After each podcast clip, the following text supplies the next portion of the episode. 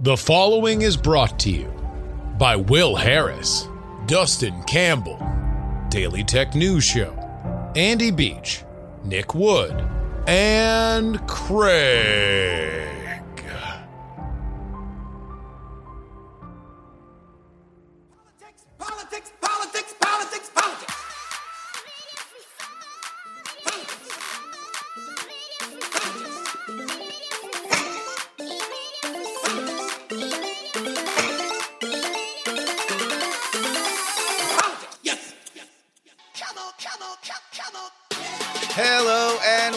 Everybody to the Politics, Politics, Politics podcast for March 18th, 2022. It is your old pal, Justin Robert Young, joining you as always from Austin, Texas. Great show today. Not a good show, a great show coming to you today because we got a little bit of the uh, Neapolitan ice cream of of things that the PX3 show does well.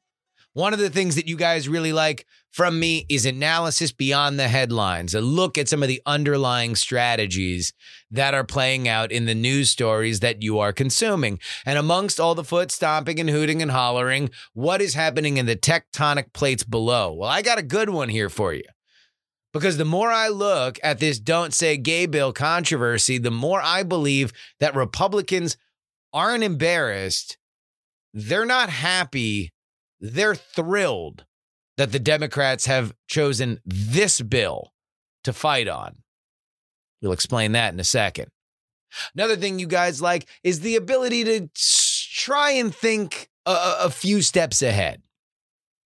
And we're going to look a few steps ahead as there are now, for the first time from the Secretary of State, a Blinken, some words that that maybe these sanctions that we have put on Russia were not designed to be permanent. We are not designed to create a hermit state in Russia, but rather they will be taken off if our demands are met when it comes to their withdrawal.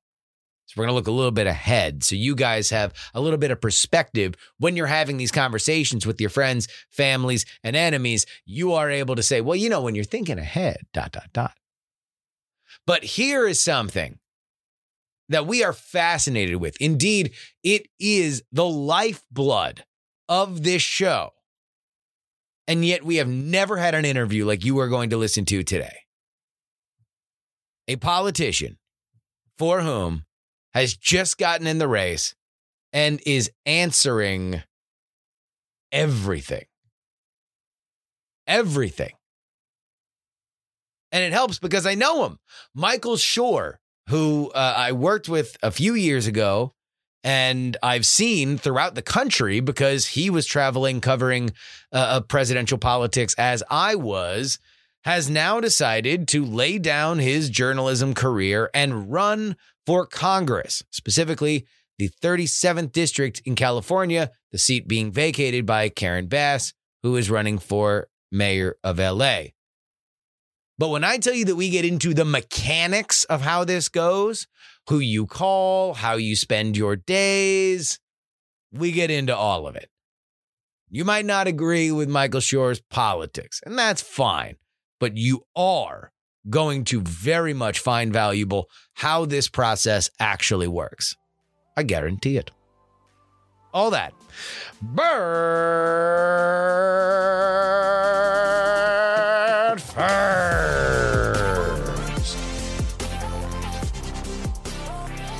Don't Say Gay bill in Florida is a trap that the Democrats fell into.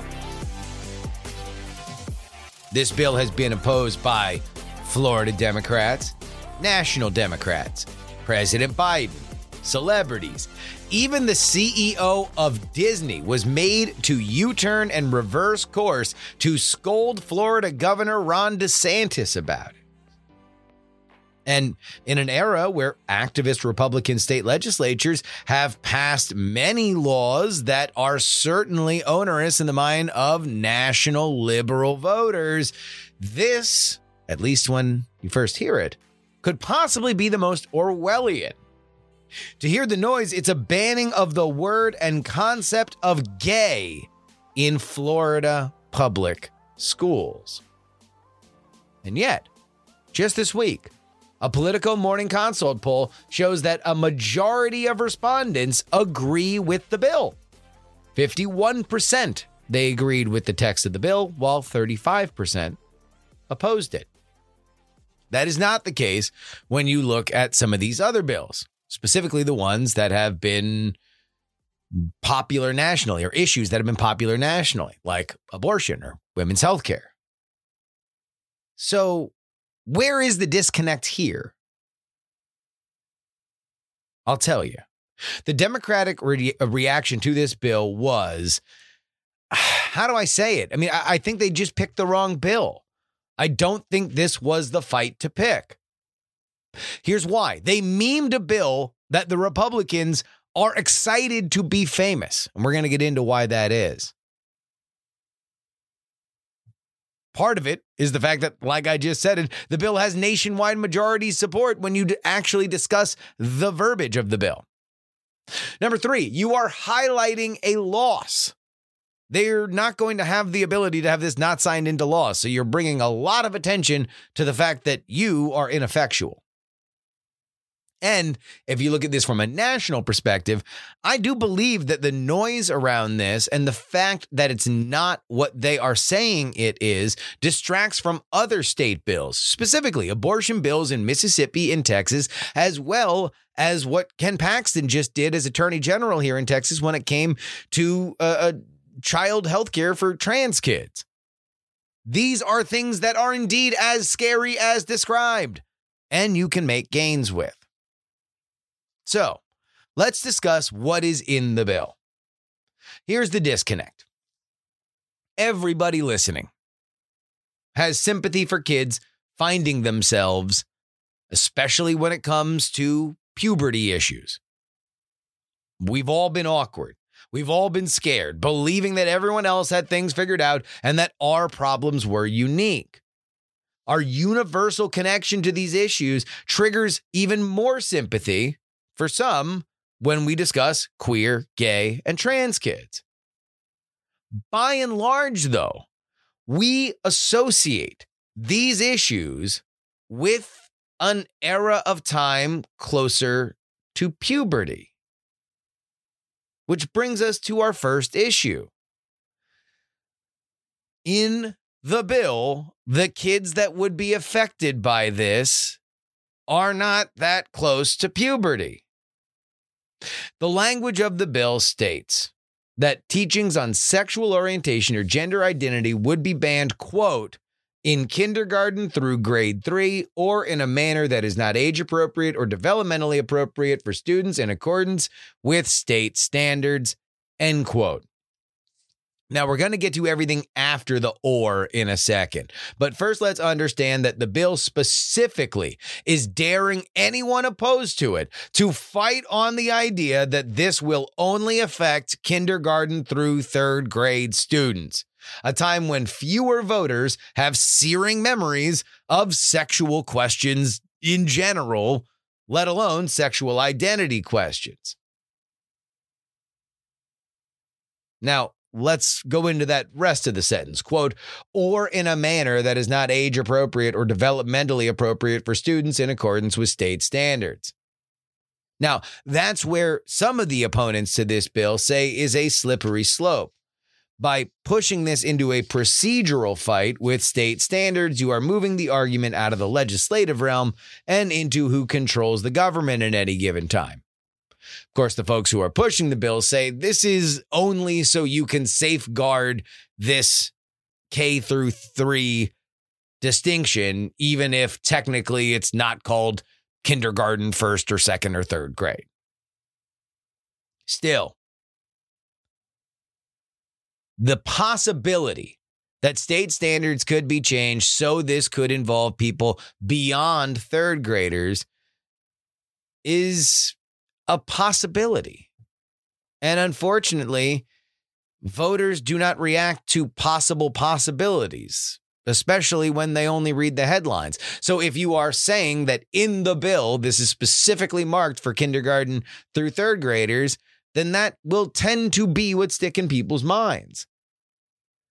To brand the bill as saying it's a ban on saying the word gay in schools and then having it only explicitly affect the youngest of public school students is a fight that Ron DeSantis and the national GOP are very, very, very willing to have. Which brings me to my next point. Exactly how banned is the word gay for even those kids, the K through third. Conservatives will be quick to say that the word gay does not appear once in the bill, and that's true. But sexual orientation does, so whatever. And, enjoy your victory. The real word nerd fight in this bill is the seemingly interchangeable use of two totally different words discussion and instruction. Now, in the preamble for this bill, the following sentence appears quote, classroom discussion about sexual orientation or gender identity, end quote. But in the actual text of the bill, it reads, quote, classroom instruction by school personnel or third parties on sexual orientation or gender identity may not occur. Now, very obviously, these two words mean two different things. A ban on discussion would make the teacher a speech police officer. A ban on instruction would be limited to curriculum. Now, the question here is is how much does the preamble to a law matter versus the actual text of the law? And some have argued that legally, if this were challenged, a judge would go to the preamble looking for more context as to the intention of the lawmakers.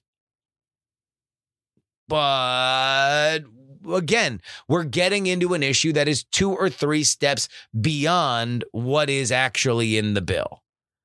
And if what is actually in the bill is that teachers in public schools for kids aged kindergarten to third grade would not be allowed to directly instruct about sex and sexual identity to prepubescent kids.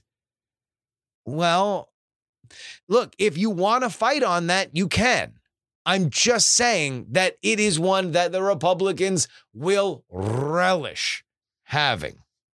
Politically, You'd rather be on the side of the argument that's able to say, nowhere in the text of what will actually be law does uh, the bill do what my opponents say it will do. While you can argue in return that a legal challenge to the law could take that preamble into account, mm, again, we're just too far in the weeds for political messaging. I'm not saying that this isn't a possible slippery slope. I'm not saying it's even per se a good law.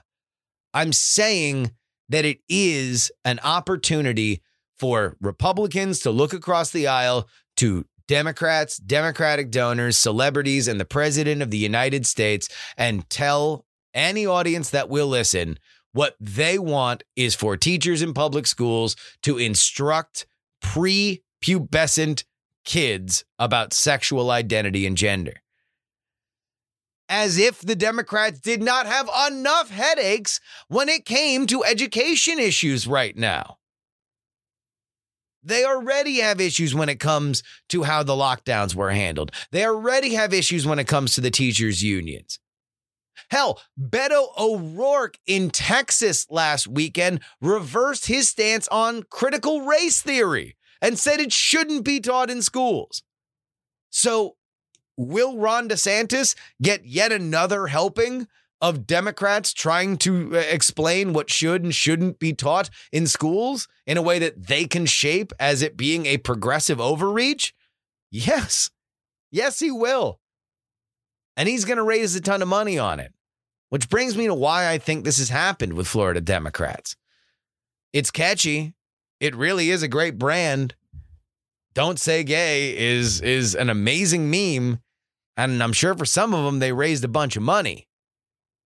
But I don't think this is a winning issue. And on the opposite side, I think it's a winning issue for Ron DeSantis. I consider myself a fairly educated guy when it comes to history, but I am by no means an exhaustive scholar. That being said, eh, growing up close to Cuba, I always sort of understood that the economic sanctions that were brought to that island, while certainly in the eyes of those that levied them, morally understood, did not exactly benefit the Cuban people. I mean, neither did the regime that was sitting over them.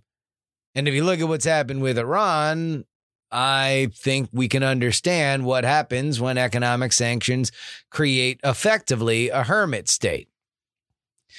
And we see even now how hard the United States is working when it comes to trying to make sure that Iran does not have a nuke. So, what happens when we are currently pushing an even larger country that has the most nukes into another hermit state with our economic sanctions? Now, obviously, like what's happened with Iran, like what's happened with Cuba, you can understand why. And if anything, we are at a moment in history when we can understand why the best. Certainly, sanctions are an elegant solution for us to do something in between the least and possibly starting World War III. And possibly, if indeed the Russians are negotiating in good faith and there can be an end to this war, reasonably, one could say that the sanctions efforted that along sooner. But all the same, one of the things that I had found myself wishing would be part of the talking points of the Biden administration was the recognition that these weren't permanent. That Russia needs to do X, Y, and Z, and we will remove these sanctions. And I was happy to see that some of that came through on Wednesday. According to Secretary of State Antony Blinken uh, to NPR, the Russian government must carry out an irreversible withdrawal from its invasion of Ukraine before these sanctions will be lifted. He went on further that the sanctions were not designed to be permanent and could go away should Russia change its behavior. But a mere withdrawal of Russian forces might not be enough. Instead, said that Blinken said that the U.S. would insist that a Russian pullback be, in effect, irreversible. This can't happen again, that Russia won't pick up and do exactly what it's been doing a year or two years or three years. Now, I don't know exactly what that means.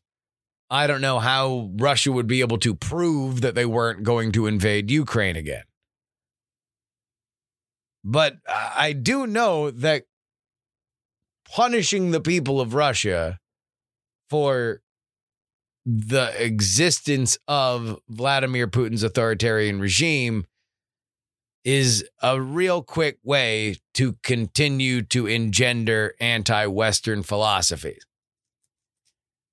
Everyone's eventually going to wind up settling with the person that they have to settle with. And at the end of the day, the Russian people will have to deal with Putin and will feel put out by the United States and other EU countries not having anything to do with them. So I also don't know if if making uh, uh, Putin even more reliant on China is necessarily what we want, considering the fact that we went out and tried to convince China not to get closer to Putin this week.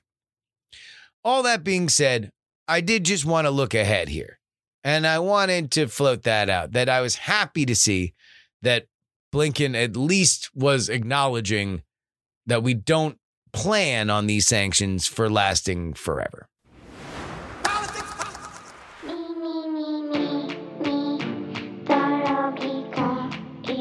Ladies and gentlemen, you can support this very show by heading on over to takepoliticsseriously.com. Over there, you get our Patreon program. Very simple the $3 level, you get two bonus podcasts each and every week. The Sunday, Sunday, Sunday show, where I break down all of the Sunday morning talk shows and we try to suss out the narratives that are coming through it. And they might actually talk about politics this week. That'll be exciting. And then, of course, there's the late edition that comes out on Thursdays. And that is the latest news that we cover because I record the Friday episode a little bit earlier in the week. So anything that happens really after Wednesday afternoon, that news is going to be covered on that Thursday edition. But in reality, what you guys are funding is my ability to go out and cover the news, unlike any other podcast that you hear. Because a lot of the big political podcasts, they just kind of talk about politics. And a lot of them are great at it. I'm not taking anything away from them. But there ain't a whole lot of them that spend their own money without any kind of corporate umbrella to go out and cover these stories. And that's exactly what we're set to do because we are in primary season, baby. May, June, that's when it counts. We are heading out to Georgia. We are heading out to Ohio. We are heading out to Pennsylvania. It is going to be big boy primary season. Red on red violence, blue on blue violence. You get to be a part of it because this is totally independent. If you didn't give me the money, I wouldn't have it to spend. It's just that pure. It's just that simple. It's just one click away at takepoliticsseriously.com.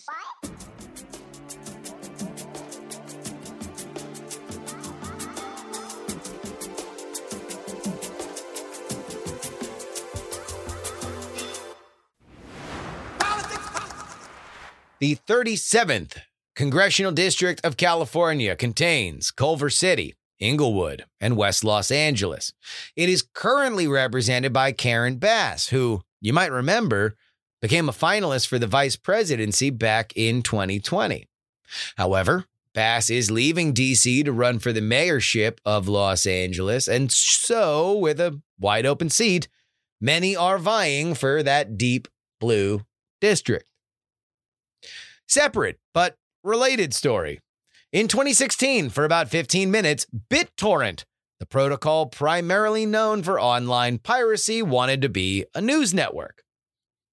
And so, as their lead anchors for coverage of the Republican and Democratic national conventions, they hired Michael Shure, a respected television professional known online for his work with the Young Turks, and me. I tell you these two stories together because one of the folks gunning for that congressional seat is indeed my former colleague turned congressional candidate, Michael Shure. Welcome to the show, Michael. It's uh, it's great to be here. I, you know, what you have done, uh, Justin, is fantastic. You've built this show, and I remember when the show didn't exist, and you were just at the conventions talking about politics, and your voice and your manner and your demeanor was so good. I knew that this uh, this day would come. I know this is uh, that you. I'm not here to flatter you, but I'm really impressed by it. It's really just great. You know, you've been a politician for like a week and you're already sucking up to the media. This is Yeah, this Justin, is, is Justin, exceptional. I tell you? I, I don't know if I mentioned how impressed I am with what you're doing. Have I done that? because definitely people in the media there's only nothing but naked jealousy and contempt for other people in the media. Journalists like have frenemies uh, uh, uh, almost exclusively in journalism, but now you're a politician, so you can But appreciate the no, see, media I- side. But I am going to challenge that. I mean, I, Okay. I think I know what you're saying is right. I think that you have colleagues that you are happy for, and I think that there are people that you come up with and who you see doing things. First of all, we don't. I'm never going to be competition for you, so we don't do No. things No, no, no. in the same space. Um, and and I would uh, say that yeah, uh, am I envious of someone who's out on the campaign trail for CNN when I was on the campaign trail Yeah. for Cheddar? Yeah, yeah, of course I am. Uh, I don't know them. I don't know them. I know you, and Yes, no. impre- all I want you to do is succeed. I- Um, yeah. Unless you're running against me, and then we have the and then it would be then it would be a problem. No, no. In all in all seriousness, I do think that there is uh, uh, a a a fascinating dynamic amongst journalism because it is a competitive uh, uh, area, uh, especially in a pre-internet world where now like the world of of Substacks and podcasts and all that have created Right. more of a lane for the like the random oddball like I am. But uh, in general, there's only so many major metropolitan dailies. There's only so many networks. There's only so many uh, uh, slots there. Uh, but anyway, all right, here, whatever. That's finally. uh, you, I I know that you are still in the media because we immediately spent the first two minutes of this podcast talking about media. But uh, uh, you are now running for Congress. yeah. Uh, I have always been fascinated to ask this of somebody. Why? Why on earth and and beyond the the uh, uh the the political reasons why we'll, we'll get into what what you believe and what you're fighting for. But you know what politicians go through. You know what that schedule is. You know how much, as a journalist, you are listening to people trying to find the newsworthy thing, whether or not it's the thing that they want to get across. Why would you subject yourself to it?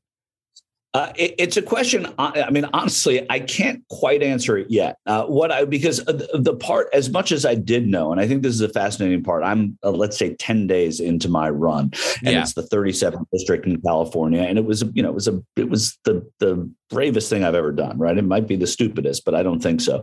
Uh, it, it it was something that you have to sort of put yourself out there to do. I think that the the big why of this is is the is the notion that I feel like it's an emergency. Like we are up close to to everything that is right, but also everything that is wrong right now. When I say Mhm. we, you in the media, people in the media, people who traveled the country covering politics, who hear from voters, not just have my the, the ones that have microphones in the faces of elected officials, who Yeah. hear from voters. Right? We know that January sixth is the tip of the iceberg. We know that that had been boiling uh, over to, to a certain point when it happened. And and and there was while it was shocking and devastating and all of the the the things you can say about it it wasn't a total surprise that something like that was going to happen. And i do think when you see things like voting rights i mean i think voting rights is the number one thing. When i see that voting rights can't pass through this congress to me that means that the influence of these people is way way out of control. Who are these people? not- who are who are who are Well, these people I- when, I- when we say these people? the, the people that that think that those who want voting rights uh, legislation renewed, those that want a, a fair act, fair access to the ballot with the most you know basic basic of principles in democracy, those who view us as the other are the people that I'm talking about. We are not the other, and I think there's been an otherization that has been successful, unfortunately, or is on the road to success on the other side, and I I I couldn't I couldn't sit by and listen to the misinformation. And let's be honest about this too. Yeah. There was an opportunity. It wasn't like I was out there seeking office. Karen Bass, my co- member of Congress, Yeah. uh, left her seat. It's an open seat now. She left to run for mayor. I would not Yeah. be running for office if Karen Bass was running for Congress. And for, uh, first of all, you you know I love Karen Bass, and I also wouldn't. Uh, that, I that, that wouldn't that, challenge. would, that, would, that, would, that would be an uphill climb for somebody that that And that's not what- not only not an incumbent but got nationally famous over the last four years. Exactly. And uh, for uphill climb or not, that's not Yeah.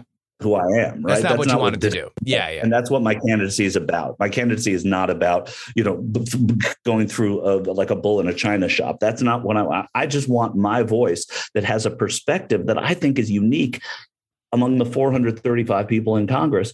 I think it's unique to have a reporter who has been proximate to these grievances, who has has seen the problems uh, in in the country. I, I'm going to be one of 435. I'm not going to solve them all. No. I think my my voice and my perspective, and more to the point, I think my impact on who the next leaders in the House of Representatives will be is important, and I think my my perspective will will contribute to that. When we talk about voting rights and we talk about the the packages that that you know were were in the mix and and uh, ultimately uh, you know were uh, not passed, uh, the the reason why, from my point of view, was infighting amongst the Democratic Party. You know, the the the Republicans are in the minority in both houses, and while their opposition can be counted on uh, in in many different things. It was an ideological battle amongst the Democrats that prevented uh, uh, these things from from going through. From your perspective as a candidate, what needs to be done there, and how are you going to factor into it? Well, I, I, first of all, I, it, it, was held up in the Senate. I'm not running for Senate. Uh, what needs to be done, I think, the voting. We're talking about voting rights. We're talking about voting, voting, rights. rights. Yes, yeah, yeah. yes, yes. I, I think that the voices, you know, everybody says that they go to Congress to to represent their constituents. You are yeah. a capital R representative, right? Yeah. Uh, but I also think that as much as your job is to share with your constituents and, and, to take their voice to Washington, I think it's really important to take Washington's voice back to your constituency. This is what's happening in DC, and this is what reporters do. This is what you yeah. do every day. Is you yeah. talk about and, and you talk to a big mass of people. As as a representative, I'd be I'd be speaking to a finite number of people in the 37th district.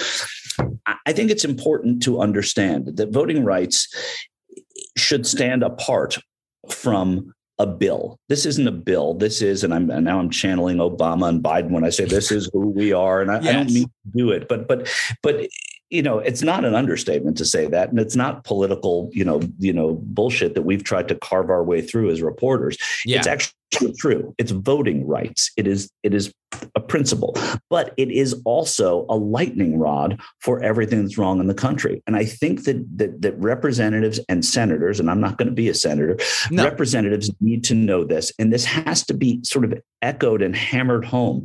And it's not a black issue. It's not a Hispanic issue. This is all of us right? This is about us. And and you can't help but have it feel hokey. Uh, but there's something also liberating about being able to say it now that i'm not a reporter anymore which is that, that there, there's a crisis now democracy there's an emergency and that's okay. We've had them before. They, we get through them and we don't always get through them really well but this is one that we need to get through and i want my voice as someone who has heard it from so many people from you know white farmers in iowa to black farmers in south carolina to from civil civil rights leaders to people marching, uh, you know, in Charlottesville. And, and, and you know, I, not that I was in Charlottesville, but people that were marching in Charlottesville were in Florida a few weeks later, and I spoke with them. I've gotten every end of every story, which is it's a gift that we have as reporters. We don't, yeah. you know, we don't, the, you know, uh, as much. We're not the elite media. We're out there and and and and uh, trying to get people to talk to us. But but that's a perspective that I think is important, and to be able to share that, to, I think there's a wealth of information that I have that my colleagues would be able to have to understand exactly how to talk about these issues. When it comes to voting rights, one of the things that I feel was kind of not explained politically is you know we went through a very very very fascinating election during a pandemic during lockdown that required a lot of public health mitigation factors up to and including an expansion of mail-in voting and drop box voting. Right. It felt to me as somebody watching this that we immediately kind of hardened into these two sides, either of which really described what I thought was like, okay, are we going to have a conversation of what we learned during the lockdown uh, uh, voting measures that were including, uh, uh, you know, more mail-in voting in states that hadn't done it before, with drop box voting that in states that hadn't done it before? Like, are we going to review this and then think of, okay, well, maybe we should do more of this or do that, or maybe this was not handled correctly, or let's do an audit to see how at least it went when it was new. Instead, we immediately sort of hardened into voting rights means the pandemic era, anything that came in during the pandemic needs to stay. And the other side is not only do we need to take out stuff that was during the pandemic, but also while we're removing stuff, which fairly rarely happens in politics, things tend to get added and not taken away. Uh, right. We should also talk about more things that we should take away. And and the the reasonable position from from my perspective was I don't know. Can we talk about this? Like, because all this happened really, really, really fast. And I think it's disingenuous on both ends to just assume that one or, or, or, the other is is in any way back to where we were before when every little incremental thing would have been debated forever right eh, but but i mean that's that's the thing about these little incremental things that were being debated is that you know i believe that they shouldn't be debated i mean everything should be debated but i don't think yeah. there was much to debate is what I, what I'm saying. I uh, look, it took a pandemic for this country to expand access to the polls in a weird way, right? We couldn't get access to the polls because we couldn't walk in because we didn't want to be near people. Yeah. Uh, so what happened? It made it. We made it easier for people to vote, and then misinformation on the other side from the losing side. Uh, what was was has still being spewed, right? I mean, there's still people who are spreading misinformation about the results of that election, information that has gone through the courts in an almost undefeated way, uh, which is how we do things in America. If you don't like the courts, that's one thing. If you think the courts are tilted, you're entitled to that. But that's how we do things here. But And- yeah, and- no, when when when when when the whistle blows and and the, Right. the, the scoreboard says you know triple zeros, uh, that's a wrap. Right. Scream at the ref when he's skating off the ice. Yeah. You can do that, but he's the one who had the the the, the, the ruling on the goal. And and so I, I think that that you're right. You know that things happen in such an accelerated way during the pandemic, uh, especially as we voted, because it was an emergent situation, Yeah. right? In in so many ways. But because it was pandemic era correction, doesn't mean that it was bad. I mean, I think you saw a way that more people were able to vote under terrible circumstances when we weren't sure that anyone was going to vote, right? I mean, there was a point there. Uh, how are we going to have an election? People were talking about postponing it at the extreme. Oh But- yeah, but- oh, that was that was never gonna happen. No, that was never going to happen. But I mean, just that we're having that conversation, right? What does that it was it was in the ether. There there was somebody on Twitter said it somewhere. Sure, Right, right. Yeah, I've I've I've uh, I've been on Twitter before. Yeah. Uh, the- the- lovely place. the, the it is just gorgeous. The the um, but but, but to go back to what you're saying, I I, I think that there there is a level of reasonableness that we have to have about voting. That some of the things that make perfect sense, uh, you know, there have been people that have been fighting ballot access for a long time on the other side. I mean, you, you know that it was uh, uh, who, who am I thinking of? Um, Paul. I'll, I'll think of his last name, Way Paul. Any, anyway, it doesn't matter now. And it was 1982, and he was taught. He was a conservative leader, and he was talking about how we have to, uh, you know, the more people to vote, the worse it is for us. Well, that's not the case, and but that has been a pervading sentiment among many people in this country since the country started. And here we have a chance to do something simple and say, no, we're not going to we're not going to allow that to to stand. Uh, Paul Weyrich, that was his name, Okay, uh, and and and we're not going to allow that to stand. I, I think that's simple. That's a simple place to start. And and I do think though that there are a lot of people whose voices aren't being heard on this, and it's being put into like you said, other legislation. It's being voted on along with other things. And I'm not saying that it's necessarily the most important thing that's on Capitol Hill right now.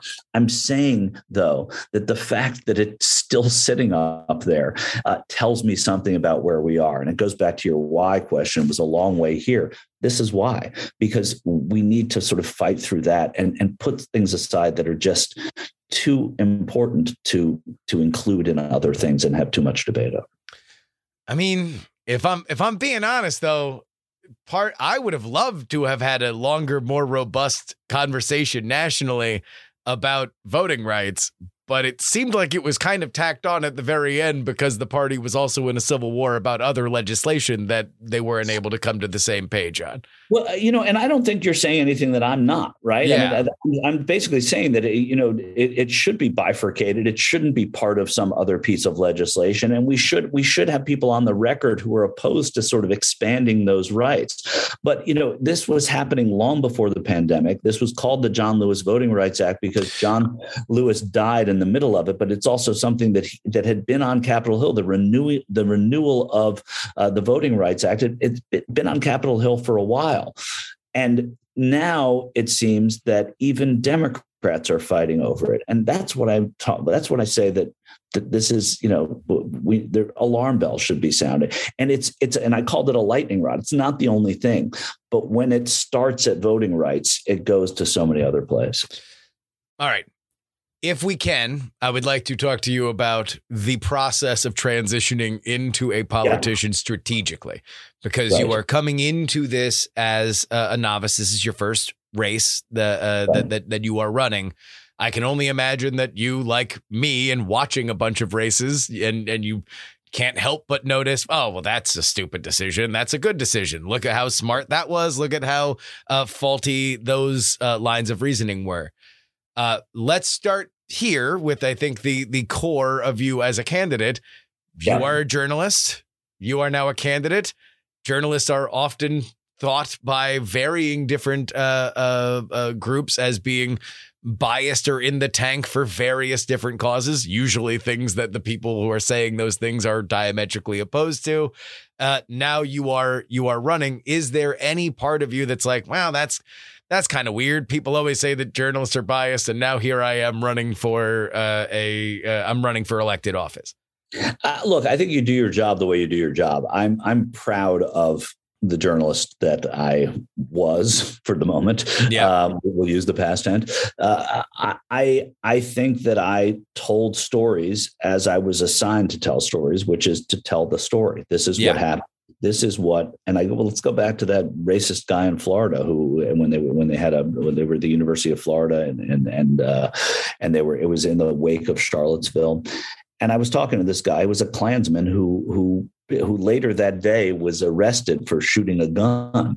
Um, you know, he told. I asked him why he was there. I was asked him why he thought certain people were inferior. I listened to him. I made that part of my story. I told the story. I was Yeah. seething inside when he was Yeah. talking, and, and that's what we go through as journalists. And we, we're there to tell the story, uh, but we're still. I'm still Michael, right? I'm Yeah. still this person who is angry that this other person's saying this to me. But I have a story to tell. I have a responsibility to my employers and to my viewers, and that was that. Uh, what is different now uh, is is that I can sort of be part of you know being open and this is who I am and I have opinions. I always had them. I was just free to share them. Uh, but by by leaving journalism for now and going back and and into into running or going into running for office, and there are things you were talking about how we've you know we've covered this for a long time and we think we we know. I know a lot more about candidates than than a lot of than the people I'm running against. Doesn't make me a better candidate, but I know a lot more about them. Yeah. And I thought, and you think, because I know you, you think you know just about all there is to know. What I've learned in the first 10 days of doing this is how there's a whole part of this that we are never privy to, you and me and Yeah. other reporters. Uh, and it is, it has happened right it happens right away. And by the time we get to a candidate they're a candidate they're a nominee they're elected they're uh, they're a person of interest who has a background. Let's say it's covering you're doing a story on howard schultz who's thinking about running for office and you go and you know that person and it's not about his candidacy it's about who he is. Here uh, what i can tell you is that the part of the of campaigns which is fundraising, is Yep. something that I you, no one's in the room. As a matter of fact, the people that coach you in fundraising say no one can come in this room, and and and that's and that's the the experience I've had, and it is ugly. It is unfair. It is imbalanced. It takes up too much time. Every complaint you've ever heard a candidate say about how ah, I hate dialing for dollars, I hate dialing for dollars, it's shown a new light on that for me because it's horrible, but it's about the system. We have to get money out of politics. And I know this a week in. And I knew I, it's how I felt before. Yeah. Uh, I can say it, I, but it, it is it, it's unfair. It's unfair that I can have a nice, comfortable job that I can leave to run for office, have a couple of bucks in the bank, and run for office. Where if I am an employee somewhere who's you know of a paycheck to paycheck, and I might be a better candidate than, Michael Shure, I can't run for office because I can't afford to do it, and I don't know the people that Michael Shure knows, who a network of people that he's gone to school with, that he's worked with, that he, you know, it's terrible being a journalist because none of your journalist colleagues can give money to you, but. No. Uh, but but but but it, what I'm what I'm trying to say, it's illustrative of the fact that there it is not an even playing field, and that's the part of it that I didn't know about. So just to highlight something that I think you already said, but but just to make sure it's clear to everybody, you are right now. This is this is not a situation where like a, a a radio show or podcast host is running for office, quote unquote, but they're still doing their day job, and and this is you know a, a Oh, side yeah. hustle. You are done for now doing the the the the trade that you had made a living at. This is your full time job right now. Exactly, that's right, Josh. I couldn't do it. A honestly, uh, I, I couldn't. You know, I couldn't be out there telling a story and and knowing that I was a congressional candidate. Nor do I think any network should put someone on the air who's running for office. Uh, by the same token, um, it also requires a ton of time that I want to put into this race. But I am, you know, I'm fully committed to this. This is not a lark. This is not a stunt. This is really, it, like I, I, may have said, I don't know if we were on or not. This is the bravest thing I've ever done. Yeah. It's it's it's not a life that's been marked by great bravery, but this is certainly absolutely the bravest thing I've ever done. And and I'm doing it because I think that I actually um, can make Congress a little bit better.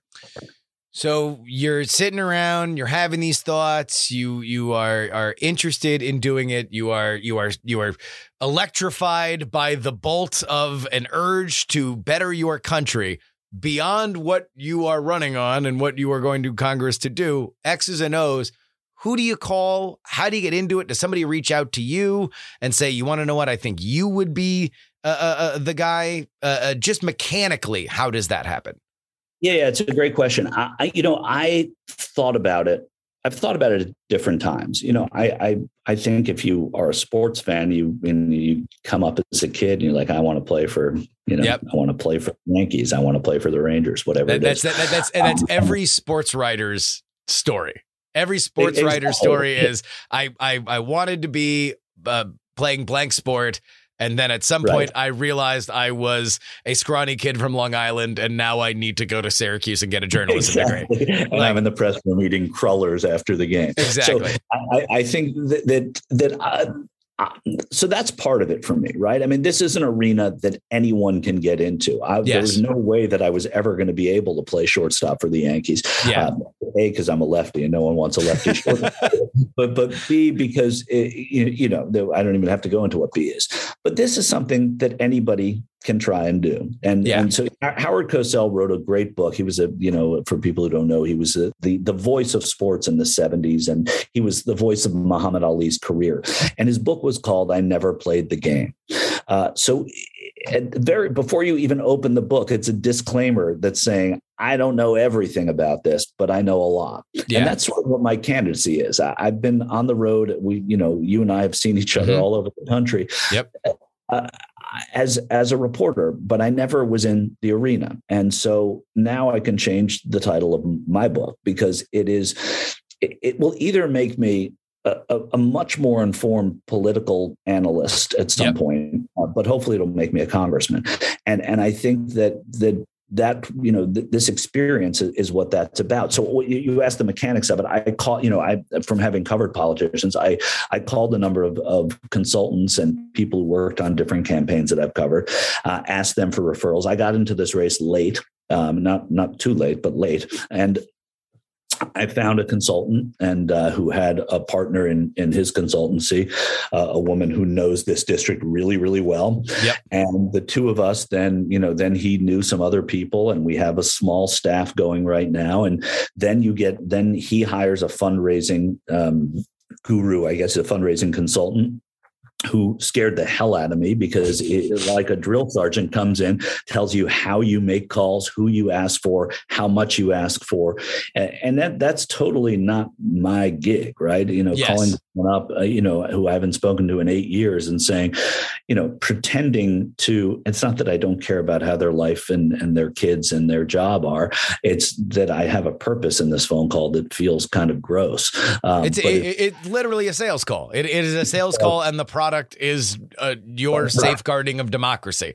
Exactly, exactly. And when you're saying that, it sounds ridiculous, right? I mean, the skeptical yeah. reporter in me, that's what we're bred to be skeptics, right? So I'm this on the outside listening to Michael Shure make this call and saying, oh God, this guy's so full of it. Listen, you know, yeah. I want to save America. I want to, you know, protect democracy, all of this. While, you know, it is in most of its essence is true, it's also a very, very um, strange place to be for someone who's been on the outside of it for a long time. But it's the, it's the grit of it, right? If you if, if you are going to, you know, again, we'll go back to baseball. If you're going to be the shortstop, you have to you have to take 150 grounders uh, in an hour and play them and and just go through what you have to do. It's not always about the game. And you know i really my stock and trade i think is going to be listening to voters and then talking to them and meeting them and knocking on their doors and laughing at them and you know making fun of the i'm not never going to be i'm a you know i'm never going to embrace the sports teams of my district because I, I couldn't stand when Hillary Clinton put on a Yankees cap because I knew she'd been a Cubs fan her whole life. Yeah. That, that you know this stuff. I'm just going to be me, but I'm going to do it in a way that I think will connect with people. But the first thing you have to do in order to be able to afford those flyers that you're going to hand them, Yep. in order to be able to afford the T-shirts that are going to be on your your volunteers at the farmers market, are you you got to make you got to bring in a little money in, and you have to. I think money, unfortunately, equals legitimacy in a political race um, these days. So when the first filing period happens, and my opponents see, oh, okay, this guy's you know brought in a little bit of money. He's someone we need to we need to talk to and we need to talk about. Then then, we're somewhere. And unfortunately, that's the point of the realm right now. Literally, we got to do it. How long from the point that you're like, okay, I have made the decision that I am going to run, does it take to spin up everything, you know, behind the scenes and then make that final declaration that you're going to run?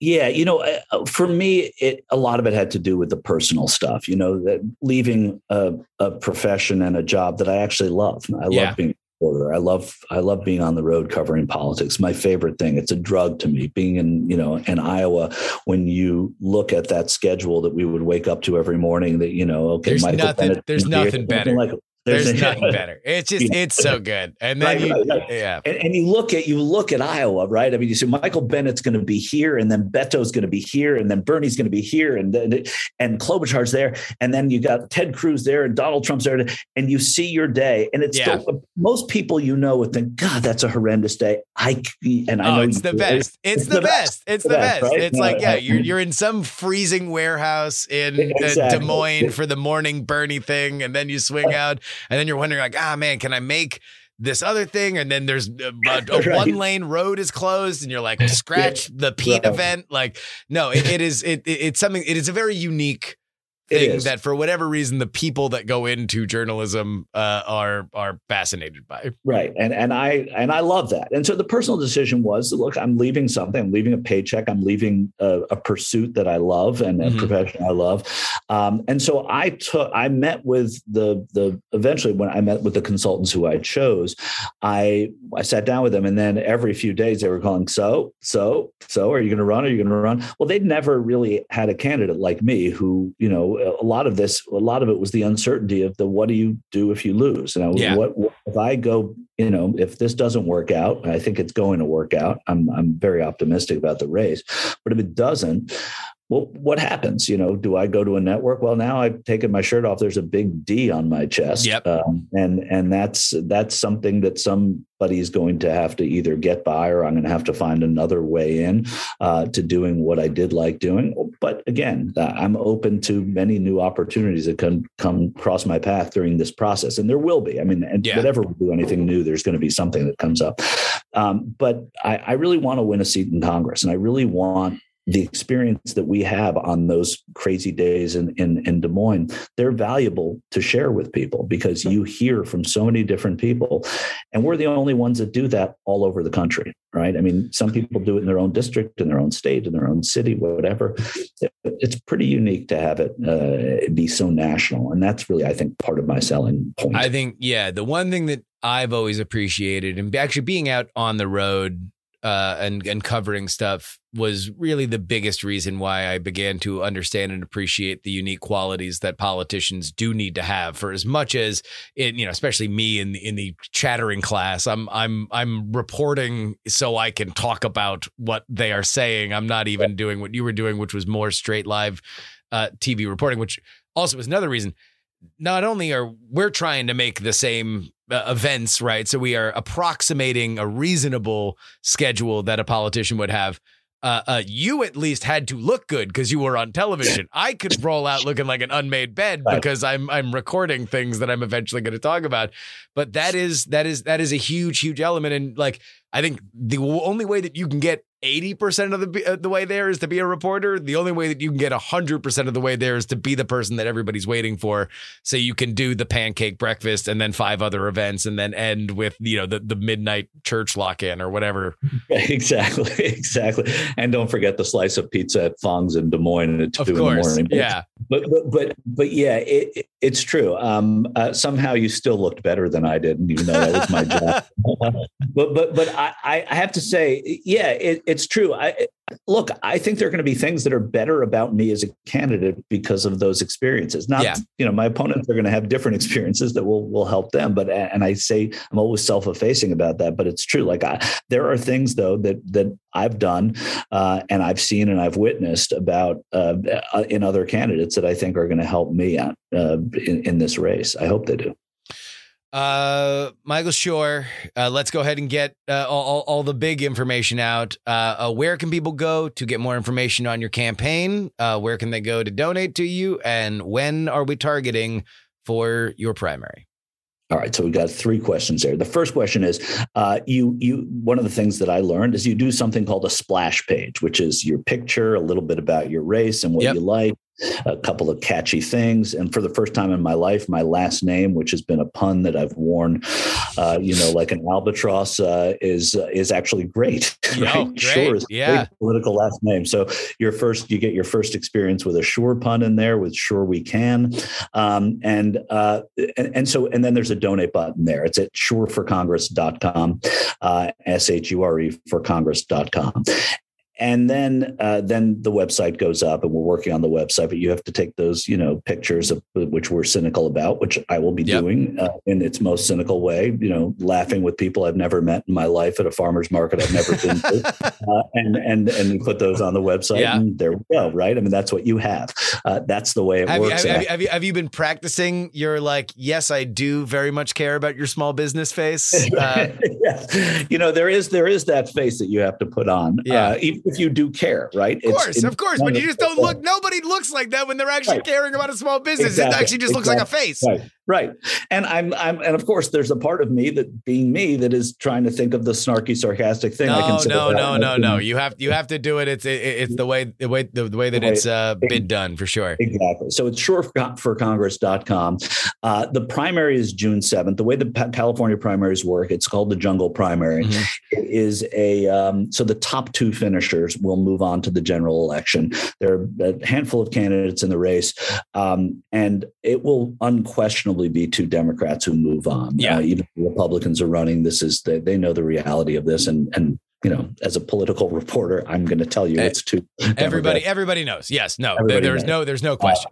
Yeah. And so uh, our goal is to get into that general election, which I think we will do and uh, believe we will do. And then then it's a race. And then you have to really, you know, I think you have to be surgical in these primaries. Uh, you can't go for every single vote. You have to go to where you think you'll have the, the be Mhm. able to cover the most houses and speak to the most people. And then it, it expands um, in in the next chapter, which would be the general election. And then you can talk to as many voters as you want, and you can go to places that you didn't go in the primary. But I think you have to just you, you got to make first or second uh, at the beginning, and then then you go from there. June 7th, if your congresswoman uh, was Karen Bass, you are now uh, uh, allowed to vote for Michael Shure. Thanks so much, man. Uh, uh, uh, a lot of these questions are are things that you know very well. Politicians in general don't want to talk about because they have you know the, the the the talking points that they'd rather put the the onus on. You were very very open and candid, and I greatly appreciate that. And I- good luck on your race. I will continue to be, and I hope I can get come back. And I love talking about this. I mean, I'll never give the names of people, but I will always, you know, or donors or personal information. I'll answer every question. Justin. I You know love it, and and I will uh, uh, uh, exploit uh, and and abuse uh, that uh, Okay, because I am a journalistic parasite. Uh, all right, uh, uh, uh, thank you so much, man. Thank you. Politics, politics, politics is written and hosted by me, Justin Robert Young for Dog and Pony Show Audio in Austin, Texas. This show was edited by Brett Stewart. Hey, by the way, you want to thank Michael Shure for for coming on this show for spilling like the real dirt uh, uh, when it comes to being a, an actual big boy congressional candidate?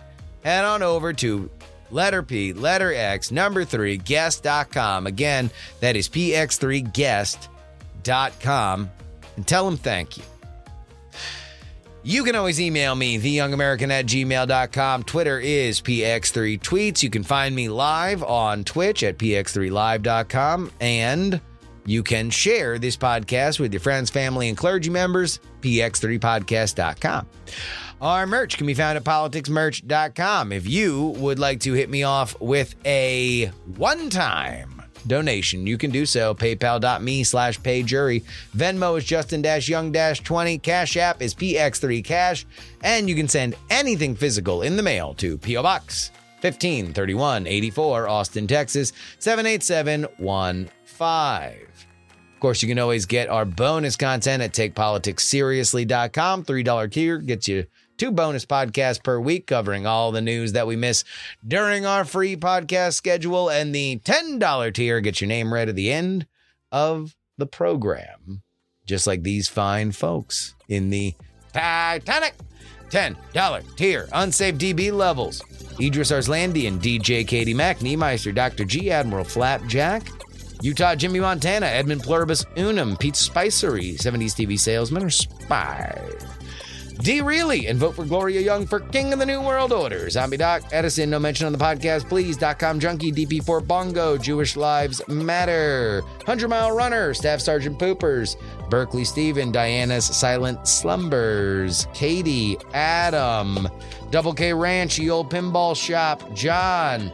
The Opposable Thumbs for Dogs Foundation, Super Zoomy, Neil, Charles, Darren, Olin and Angela, DL, Steven, Chad, Matt, Miranda Janelle, Chief Andy, Robert, Casey, Paul, Dustin, Richard, D Laser, Just Another Pilot, Middle Aged Mike, The Gen, J Pink, and Andrew. If you would like your name read along with those fine folks, only one place to do it, takepoliticsseriously.com. The weather is getting good. The weekend is here. I hope everybody has some fun time outside. As for you, boy, we are uh, on a world's greatest con press tour this weekend. Brian Brushwood and myself are heading out to Vegas. We're going to be doing the uh, Ice Cream Social podcast, and then uh, Brian's going to be on another very fun podcast that he has never been on. And so I will be uh, there with him for that.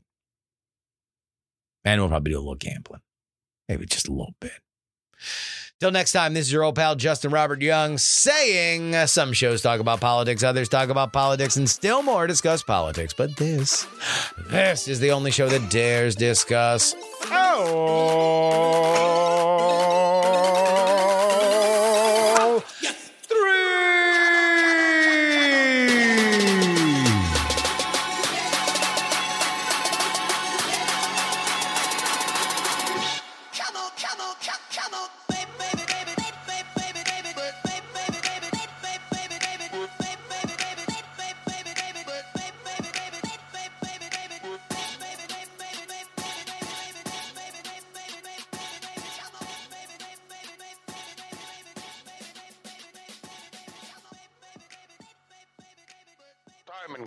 you have enjoyed this program. Dog and Pony Show Audio.